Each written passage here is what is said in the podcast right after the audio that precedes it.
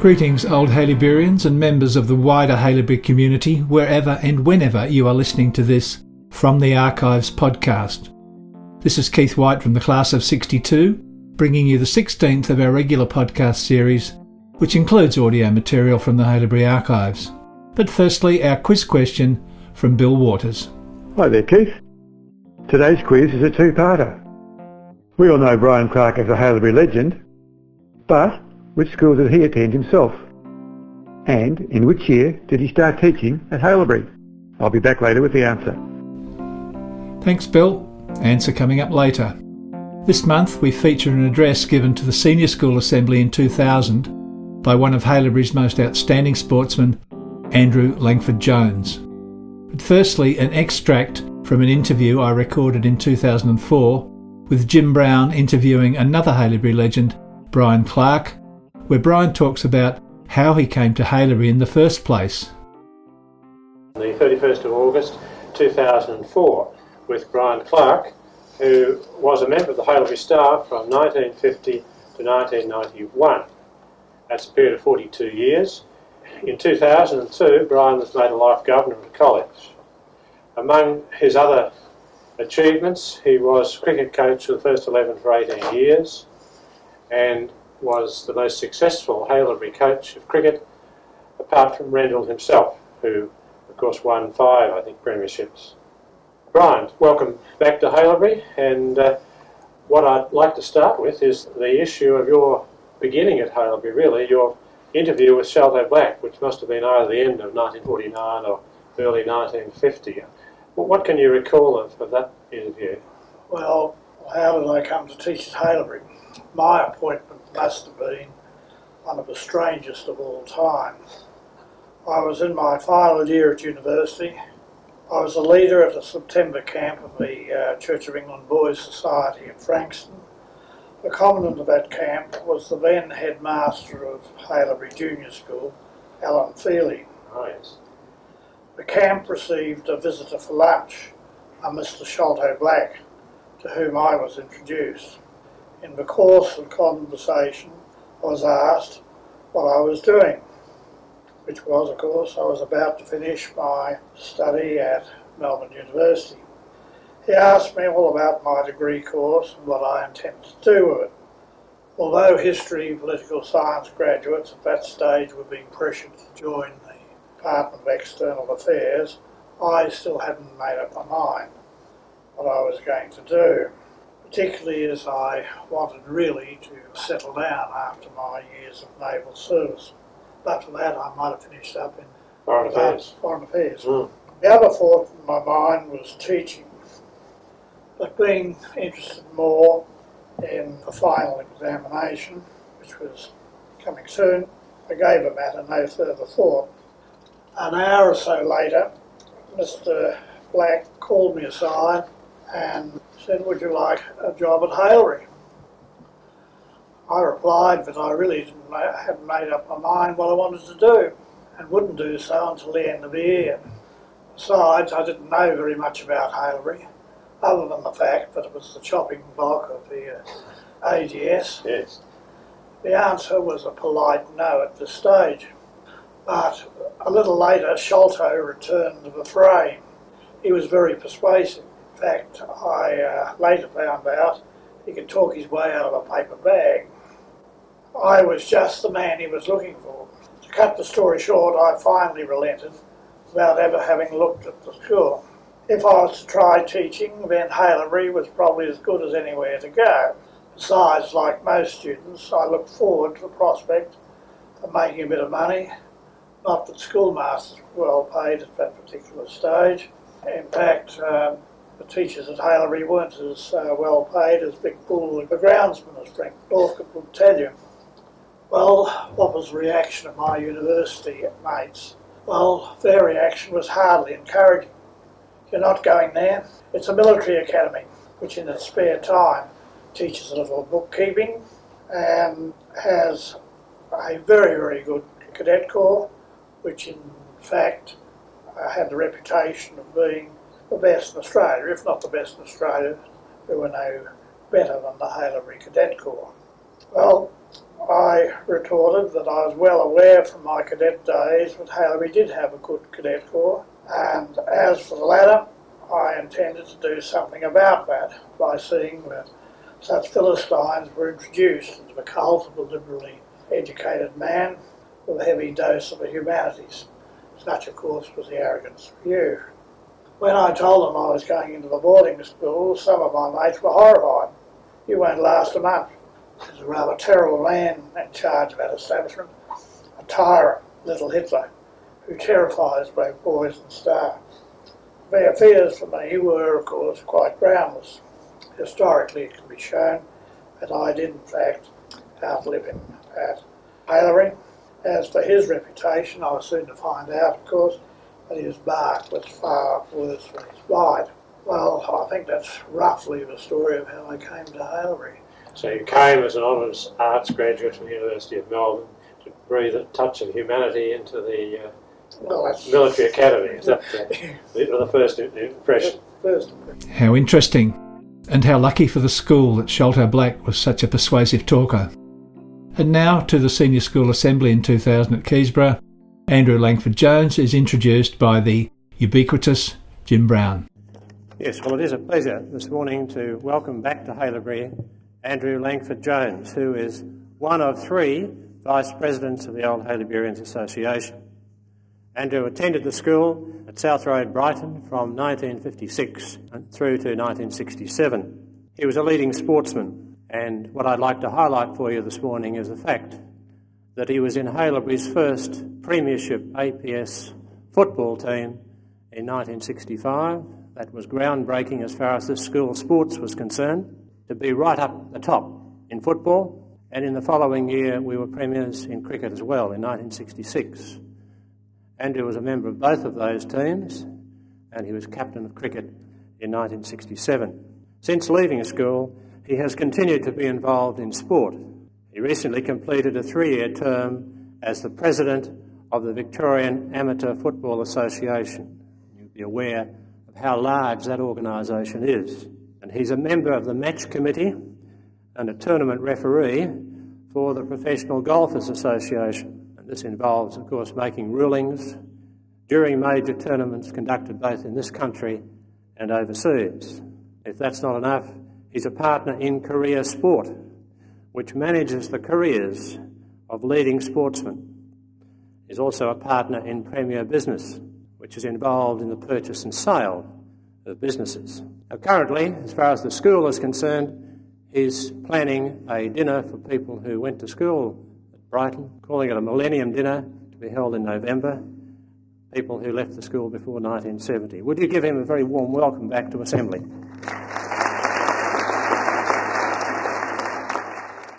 In 1975, perhaps the greatest coach ever to coach in the AFL, John Kennedy, looked at the side before him as they were about to run out onto the MCG on that last day in September and said, Gentlemen, it's later than you think.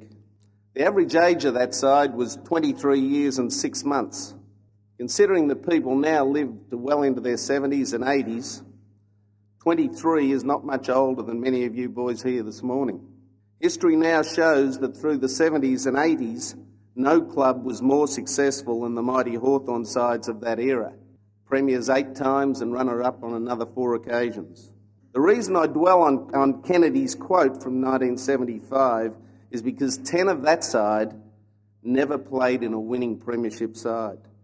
Their chance had come and gone. There were other premierships, but for those 10, they were never to be given the chance again to seek the glory of playing in a premiership side. I look at the school now and find it hard to believe it's the same place that I attended back in the 50s and 60s. The school was a member of the Associated Grammar Schools, and Keysborough out here was just farmland. In 1958, we joined the Associated Public Schools, and the school was reborn. Schools such as Scotch College and Melbourne Grammar and Geelong Grammar and the others regarded us as second rate and treated us accordingly.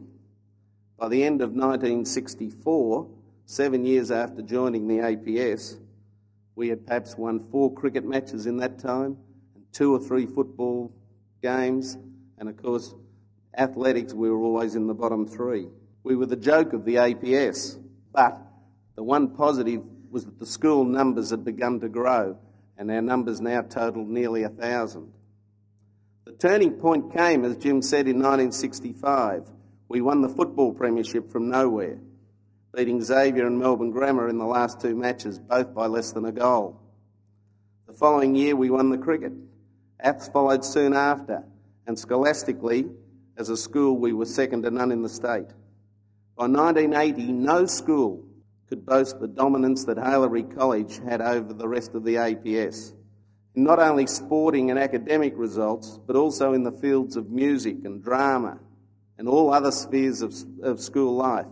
Our pipe band was and still is regarded as the best in the nation. For the first time, the established, as they like to call themselves, or the original public schools, were aware that this new, fresh, and aggressive Haileybury College was, on, was here to stay and was a force to be reckoned with. I have, however, digressed. I'm afraid I've had some bad news for those that just gave a sigh of relief, for as John Kennedy said, it is later than you think. And it's just if one of you people here this morning listen to the message I'm about to give, I, for one, will feel better for that. Having left the school 35 years ago, I must say that I felt greatly honoured to be asked back here this morning to address the Assembly. I must also admit to being surprised. For while proud of some of the things I've achieved in my life, much of my life has been one of missed opportunities. At school, I was an average student, mainly through lack of work rather than brains. Although I may be lucky that some of my former teachers aren't here because they'd probably argue the other. I was captain of cricket and vice captain of football a member of Haileybury's first APS cricket and football premierships. I gained enough marks to enter the law faculty at Monash, and yet I feel I failed at Haileybury, given the opportunities that going to such a great school as this provided. On leaving school, I was lucky enough to be invited down to St Kilda to play football and to Melbourne to play cricket. And while many, including myself, thought I had a chance of playing in the firsts of both, I never achieved having played only seconds football at St Kilda and seconds cricket at Melbourne. My golf handicap was three, and yet I never ever gave that a real chance. And I did four years of a law course before throwing it in and opting out. Pubs, parties, girls, and surfing were my priorities. Now I look back and wonder what might have been if I'd had a real go. And those words of the great John Kennedy still haunt me. It is later than you think. At the time, I was like most of you. I was young, I was fit, I was healthy, and it was so easy to opt out and by saying, you know, I'd rather be doing everything than specialising in one thing. Or if I'd had a go and I just, I did have a go, but I wasn't good enough. But the truth is, I might not have been good enough. But it was only when I turned 35 that I was honest enough to admit that I'd been big headed and lazy and really didn't have a go. I wasn't prepared to give it my all. I wasn't prepared to really work. And now, at age 51, I regret that. For the past 25 years of my professional life has been that as a business consultant, advising people on the buying and selling of businesses. But for five years ago, I came into contact with a gentleman by the name of Ron Joseph. And with another old boy of the school, Grant Haddam, who's no longer with us, he's died of cancer a year or so ago, we formed a company called Career Sport. Today, five years down the track, we now manage more than 70 of the AFL footballers and a couple of the AFL coaches and a few of the Olympians. Aside from that, as Jim said, I've spent 10 years in a consultancy uh, mode with the Australian PGA Tour, helping them run golf tournaments. And while it has been fantastic from the point of view that I've been able to see countries and places that I would have never been able to go without that opportunity, the real benefit to me has been to see and work with people such as Greg Norman, Jack Nicklaus, and Nick Faldo, and many, many others in the golfing world. I've also had the fortune of meeting and playing with Tiger Woods.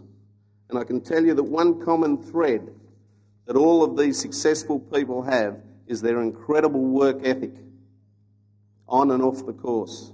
Every day, two hours in the gym. Every day, five and 10k kilometre runs. Hundreds of practice balls. and mindsets that nothing could disturb. The footballers, on the other hand, realise that the window of opportunity is much more limited than the golfer, knowing that at best they may have 12 years, but more than likely in the back of every player's mind is the thought that this match may be his last.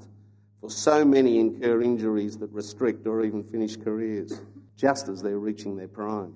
Every game must be their best. Hence, the words of Mr. Kennedy once again are so appropriate. It is later than you think. This brings me back to you, gentlemen, here this morning. Most of you would be between the ages of 14 and 18, and most of you would be cruising through the school without giving a lot of thought to what you're going to do once you leave. What are you ever going to do with the rest of your life? And there's nothing wrong with that, for it is said most of the most interesting people in this world had no idea what they were going to do or be until they were 28 years of age. I don't know why they picked 28, but that seems to be the figure. What is wrong, however, is if you are just cruising. Schools such as this are for the privileged. Note, I didn't say the wealthy. There is a difference. You are students of this great school, and it is a great school.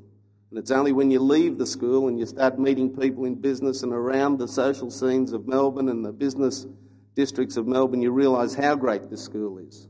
You are the privileged because you have opportunities that this school offers that many others don't. Hampton High, Berwick High.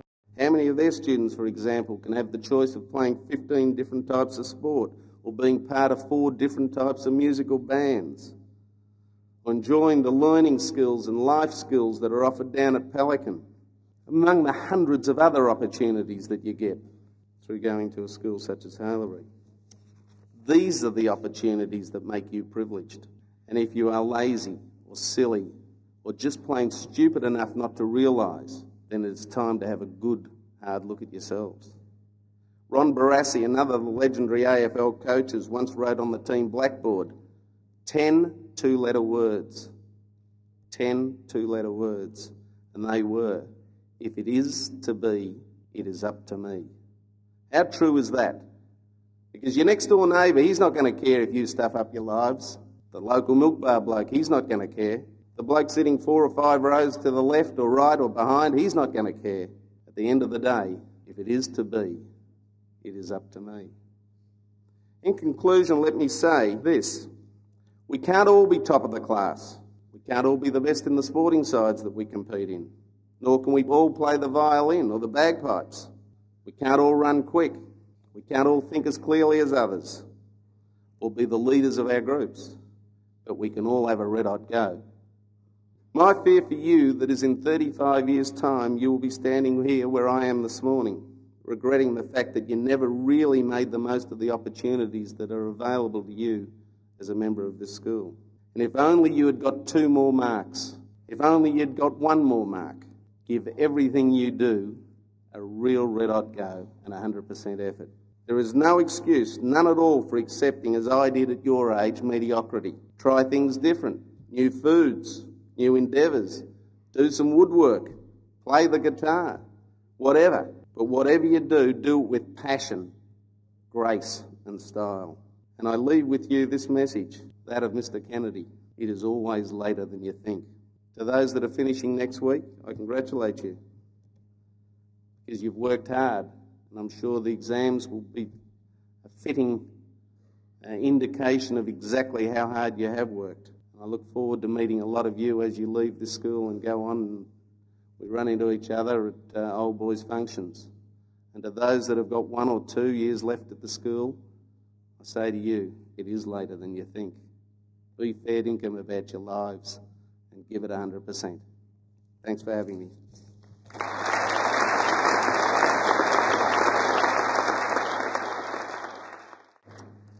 As you know, I usually stand up now and thank our speaker. But I should make two comments about the speaker this morning. I thought we should uh, perhaps each of us realize just the depth of feeling for the school that we've heard this morning and the extraordinarily good advice we've heard, and also just to contemplate that great old Haileyburyans have different paths through life. And sometimes those real values come a bit later to some than to others. Would you thank Mr. Langford Jones again? Hmm some good advice for all of us in that address, although I think Andrew was perhaps being a little harsh on himself during his school days and beyond. And now here's Bill with the answer to the quiz. Here are the answers to our quiz questions. Brian Clark was a student at Melbourne Grammar School and he commenced teaching at Haileybury in 1950. Thanks, Bill. Easy if you were paying attention during the Clarkey interview. Well, that's it for this 16th From the Archives podcast. The next episode should be coming your way in May. Please remember that your feedback is what keeps us going. So, if you've got a comment to make or a story you'd like to tell, please get in touch. This is Keith White signing off from the Archives, Series 1, Episode 16, April 2020. Thanks for listening.